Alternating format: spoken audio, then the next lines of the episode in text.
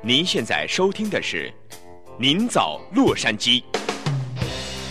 欢迎您收听由高宁和中讯主持的《您早洛杉矶》。就在这个世纪即将被画上句号的时候呢，我们看到很多的领域里都在讲，在过去的这一个世纪里面，在他们这个领域里面有哪些突破。那我们也想利用《您早洛杉矶》这个节目，陆续的给大家介绍一些在不同的领域里面，在过去的这一个世纪里有哪一些重大的突破。听起来实际上是很有意思的。嗯，呃，今天呢，我们就来谈一谈在心理学方面的突破吧。因为人们都对这个心理学哈，既有某一种的好奇，同时呢，也不是特别了解。呃，因为呢，大家都有一个错误的概念，比如说在十九世纪的时候，这个心理学刚刚开始呃出现的时候呢，呃，人们就是这样的哈，认为说心理学这个东西治疗啊，首先它是要让你回忆你的童年。呃，而不触及到你目前的这个情况哈，现在的情况，通常呢，呃，要治疗两到五年，然后呢，基本上没有什么结果，呃，所以呢，在那个时候哈，你必须要有两个条件才可以去看心理医师，一呢，就是你已经处于半疯狂的状态了哈，家人实在没有办法了；第二呢，就是家里头还要有钱，因为看心理医师要看这么长时间，一个疗程四到五个星期，然后你要看呃两到五年的话。需要花好多的钱啊！但是二十世纪基本上改变了这个做法。二十世纪的心理学，尤其是在心理治疗方面的发展呢，首先是把这一项的治疗方法，老百姓基本上都可以享受。呃，同时呢，过去是叫白人中上阶级专门享受的一种东西。嗯，现在呢，各个文化都有自己的心理医师。再之外呢，就是在方法上面有很多重大的突破。所以我们不妨呢，在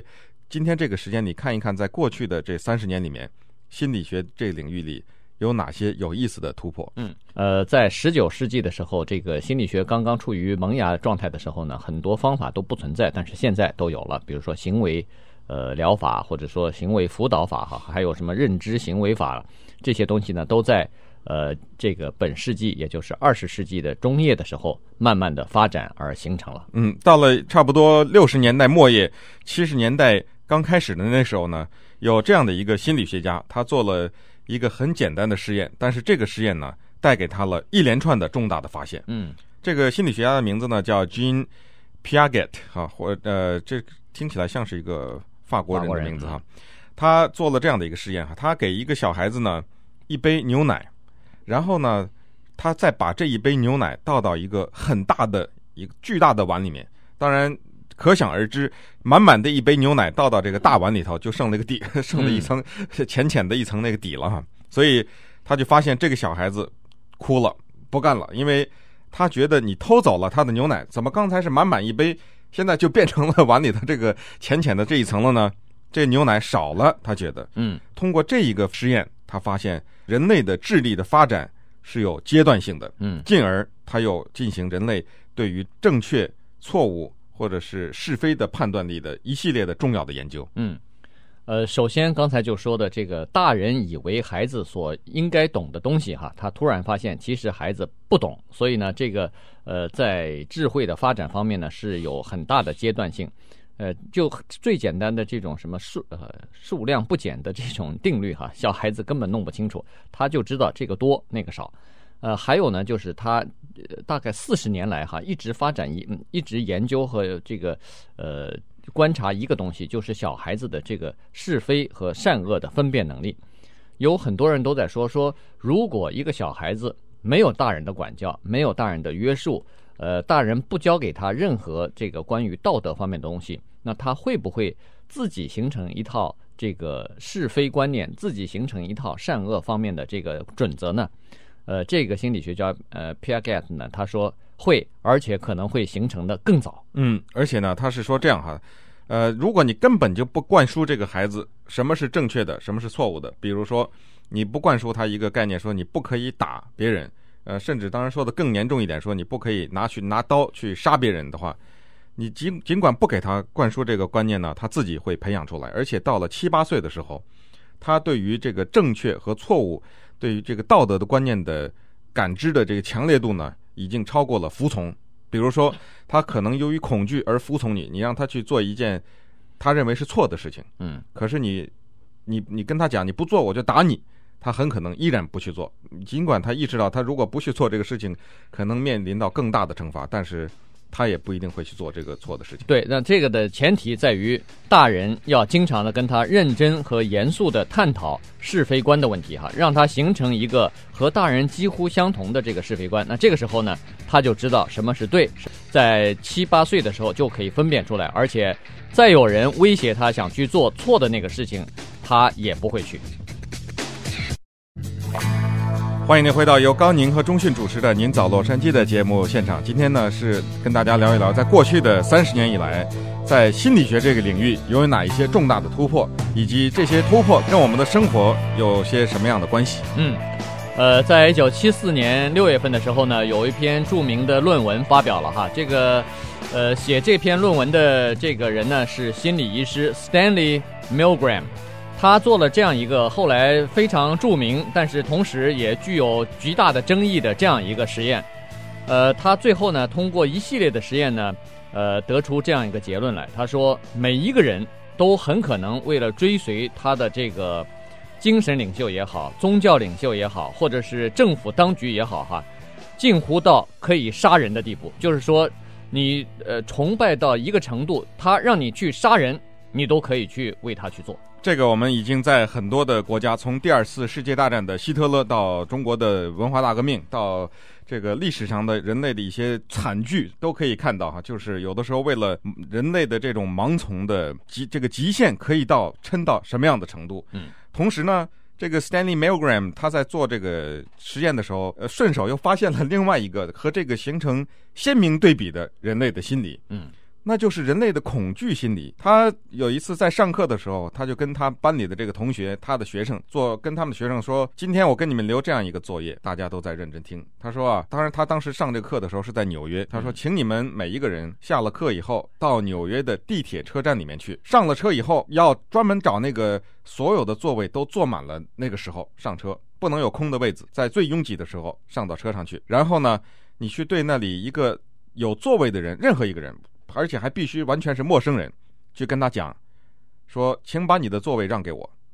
没有理由的，你你你不能不能讲理由，比如说，哎呀，我我肚子疼，嗯，呃，或者我今天生病，或者我要生孩子，不能讲任何理由，你就过去，你也你就是非常礼貌的，也不用去打架一样哈，说，请把你的座位让给我，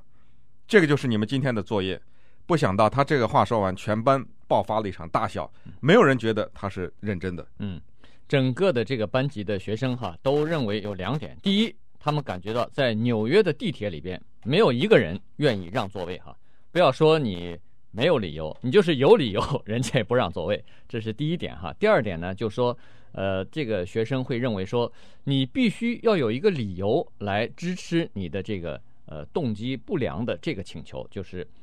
在这个时候呢，他就得到了这样一个结论，就说。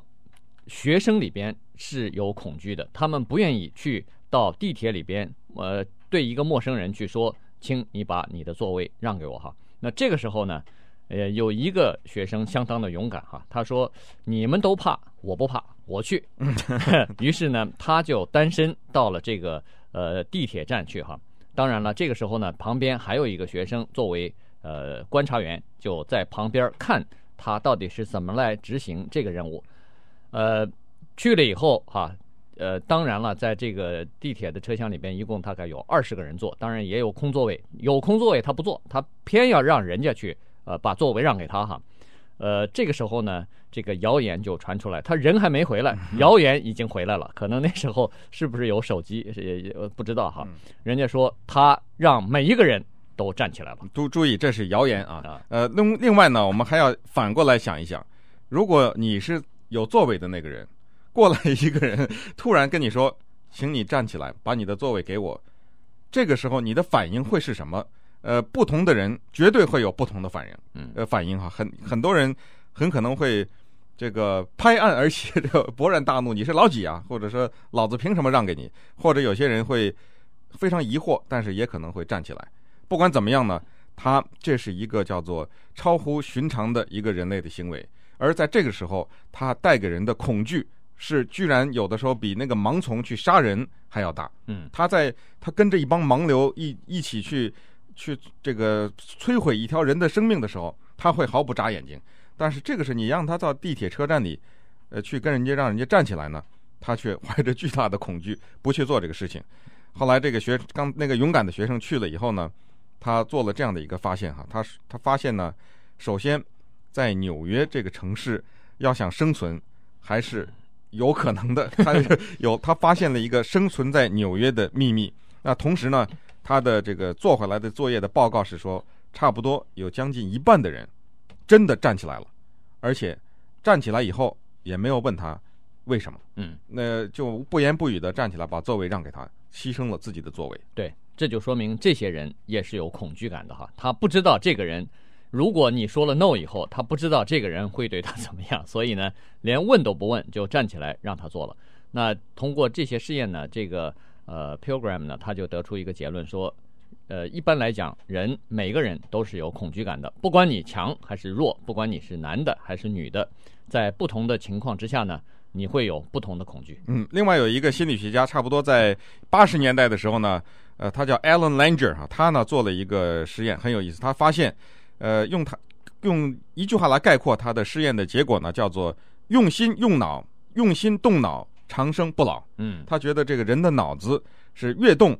人越可能带来越给你带来长寿，所以呢，他把他的这个实验，尤其是在一些老人院里面，给一些呃很老的老人哈，让他们做一些游戏，而且这些游戏呢是需要动脑筋的，去让他们去解决一些问题。他发现这个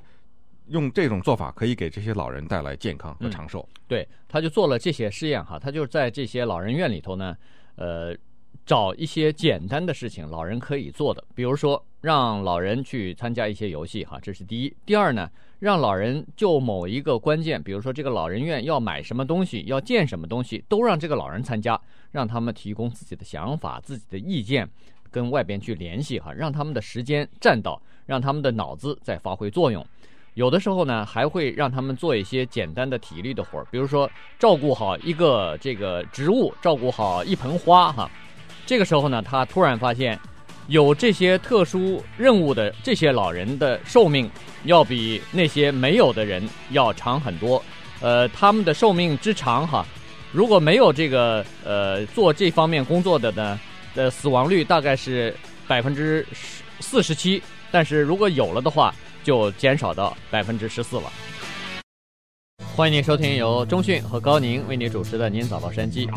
呃，记得上个星期呢，我们也谈过一次，就是有关于这个本世纪哈心理学方面有哪些重大的突破。那么今天呢，我们再接着给大家来聊这个话题，因为在这方面呢，有许多我们以前所不知道的东西。嗯，差不多是在六十年代左右呢，有有一男一女，一个叫做 William Masters，这是男的；另外有一个女的呢，叫 Virginia Johnson，他们两个呢一起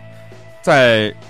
人类的性行为方面进行了研究，而且他们的这个研究呢，有这样几个意义：第一，他是第一次在实验室对人的性行为进行研究，嗯，而而不是说用别的办法，动物啊或者什么其他间接的办法，而是直接的研究人的性行为。嗯，第二呢，他揭示了一个这个人类达到性高潮的一个心理层面，哈，这个在以前从来没有直接的做过这样一个研究。同时呢，它还说明了另外一点，就是呃，女性在这个性爱过程当中可以多次有高潮，那这个就奠定了现代性治疗的一个基础。嗯，呃，最有意思的是呢，这个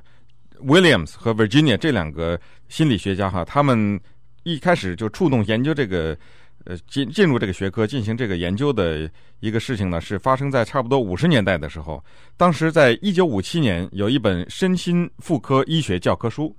请注意，这是一九五七年呐，这已经是快到六十年代了。在这本身心妇科医学教科书里面，清楚的写着这样一句话：说，女性既没有兴趣，也没有能力能够达到性的高潮。嗯。呃，这个不不知道这个书的作者是男的女的哈？呃，绝对是男的哦。呃，所以那要检讨一下。所以呢，这个当时的这个呃，不光是这本书哈，其实当时的婚姻手册以及这个妇科教科书，其他的教科书里边也都提出了许多有关这个呃性方面的一些疑问哈。有有的是语焉不详，有的是根本是一种推测，不知道是真是假哈，就提出了很多疑问。那那个时候呢，在一个呃人们所不了解的这样一个领域里边呢，你药物治疗、药物的这个或者是医生来检查哈，根本就只能是凭借当时社会的一些说法而作为他们医疗的依据。嗯，呃，而且呢，我那个 William Masters 这个心理学家他是男的嘛，所以他就观察到了一个情况，他说差不多。在一九五四年以前，几乎所有的关于女性女性的性行为，尤其是在探讨女性在呃性活动当中是否能够达到高潮这方面的作品呢，都是男人写的。嗯，他说：“那这个很奇怪哈，为什么呃男人有什么权利呢？”于是他就找到了他的伙伴 Virginia Johnson，他说：“要做这个人类的性的研究，一定要有女性的参与。”嗯，所以他们两个就。等于呃亲身实验哈，把这个实验给做出来了，然后得出了刚才上面提到的这几个结论，而且这个结论呢是有相当的，在当时来说有相当革命性的一个震动。嗯，他说女性实际上可以多次达到这个高潮。嗯，在而且是注意这个多次是说在一次性行为当中。嗯，而且呢，男性差不多在三十岁以后就。就是三十岁以前也不是所有的男性，但是呃三十岁以后呢，几乎所有的男性都不太有可能在这个一次性行为当中多次达到高潮。嗯，而女性却可以，而且女性的这种能力可以一直持续到七十岁以后，更不要说后来他对整个娱乐界的影响，对唱片界、对电影啊、书籍什么，就铺天盖地的就都来了。同时在同样也在六十年代呢。呃，这个又做了另外一个呃这个实验哈，呃，就是发现了男性和女性在自己的成功方面，在竞争方面呢，有显然不同的这个反应。而且在现代社会中，男女他们给自己的定位是不一样的。嗯，这个研究呢是由著名的心理学家 Martina Horner 做的，他是做了这样一个非常有意思的实验。他呢找了一男一女两个学生，男的叫 Phil，女的叫 Monica，不是 Lewinsky，是叫 Monica。呃，他给这两个学生呢分别出了这样一道题，他把这个男孩子 Phil 叫到一间屋子里，跟他讲说一句话，说，请注意听，我现在呢告诉你一句话，你要把下面这句话呢用你的想法把它讲成一个小故事。嗯，这句话是这样的，有一个学生，他的名字叫。咱们就就管他叫 John 哈，这个约翰是个男的。呃，约翰呢是约翰是男的名字了哈。约翰呢，他在大学一年级的期末考试的时候考了第一名。好了，在呃呃，这个约翰呢是上的医学院。嗯，就这样一句话，一个上医学院的叫约翰的男学生，在他上学大学的第一学期考了期末考试考了第一名，请你就这一句话讲，用三言五语讲一个小故事。嗯，那这个 Phil 呢，他是个男的啊，记住。所以呢，他就就这句话，他就说了，他接下去说，他说，John 哈，他实际上是一个非常正直、非常勤奋好学的一个学生，呃，他非常高兴自己能得到第一名哈，而且呢，他一直想要这个从医，就是当以后当一个医生哈，所以在医学院后来的这几年当中呢，他一直呃学习的非常努力，而且非常勤奋，最后以全班第一名的成绩而毕业。那这个故事就讲完了。稍待会儿，我们再回过头来呢，告诉你女性的这个 Monica 对这个事情又是做出什么样的反应。欢迎您回到由中讯和高宁为你主持的《您早洛杉矶》的节目现场。今天给大家讲的呢，是在本世纪我们人类的这个心理学方面有哪些突破哈。上个星期讲过两个话题，那今天呢，我们再接着讲。呃，刚才所讲的呢是一男一女两个学生，呃，一个是这个 Phil 男孩子，另外一个叫女的呢叫 Monica 哈。Phil 呢，呃，听到一个故事以后，他做了一个联想，说这个学生在呃医学院的学生在第一个学期期末考试得了第一名以后呢，欣喜若狂，而且他将在未来的三年里边也会好好学习，将来以全班第一名的成绩毕业。成为一个优秀的医师。嗯，于是呢，心理学家 Martina Horner 把这个女学生、女学生叫到了他的办公室里。这 Monica 哈，他对 Monica 说：“呃，Monica，我给你一句话，你听完这句话以后，你把这句话呢，你脑子里想的什么，把它编成一个呃一个三言五语的一个小故事，讲给我听。”于是他给他讲了这样一句话，他说呢：“呃，有一个女学生，名字叫 Anne，她上医学院了，而且呢，在她上医学院的第一个学期的期末考试的时候，考了第一名。嗯，好了，就这么一句话，你来你来想一想。那这个 Monica 这个学生马上就说了，他说：“我想是这样的，Anne，他当他知道自己得了第一名的时候，欣喜若狂，马上奔走相告，告诉他的同班同学，告诉他的朋友。结果不想呢，他的朋友当听到他获得第一名这个消息的时候，都觉得非常的厌，都觉得非常的讨厌他，而且呢，呃，大家群起而攻之，居然把他打了一顿，打成了终身残废。”嗯。你看看这个 同样的故事哈，只不过呃，对这个男性来说呢，是这个里边的主人公是个男男的，呃，对女性来说，女人呃主人公是个女的，但是得出的结论是完全不同哈。而且接着又做了另外一个实验，就说让 Phil 和 Monica 这两个人呢，呃，分开哈，呃，在一个人在一个教室里边来进行一个测验，呃，做考试，结果呢，Monica 成绩比较好，而 Phil 的成绩比较差。于是，他们又把这两个人一男一女放在一个教室里边，再进行一次考试。结果这个时候呢，居然 Phil 考试考得比较好，而 Monica 考得比较糟了。所以得出这样一个结论哈，这个心理学家们就说，其实女性在潜意识里边呢，她们认为自己比较弱，她们认为，呃，她们有一种倾向就是躲避成功。嗯，当这个没有男人给他们构成威胁的时候，他们甚至可以闪闪发亮。呃，但是呢，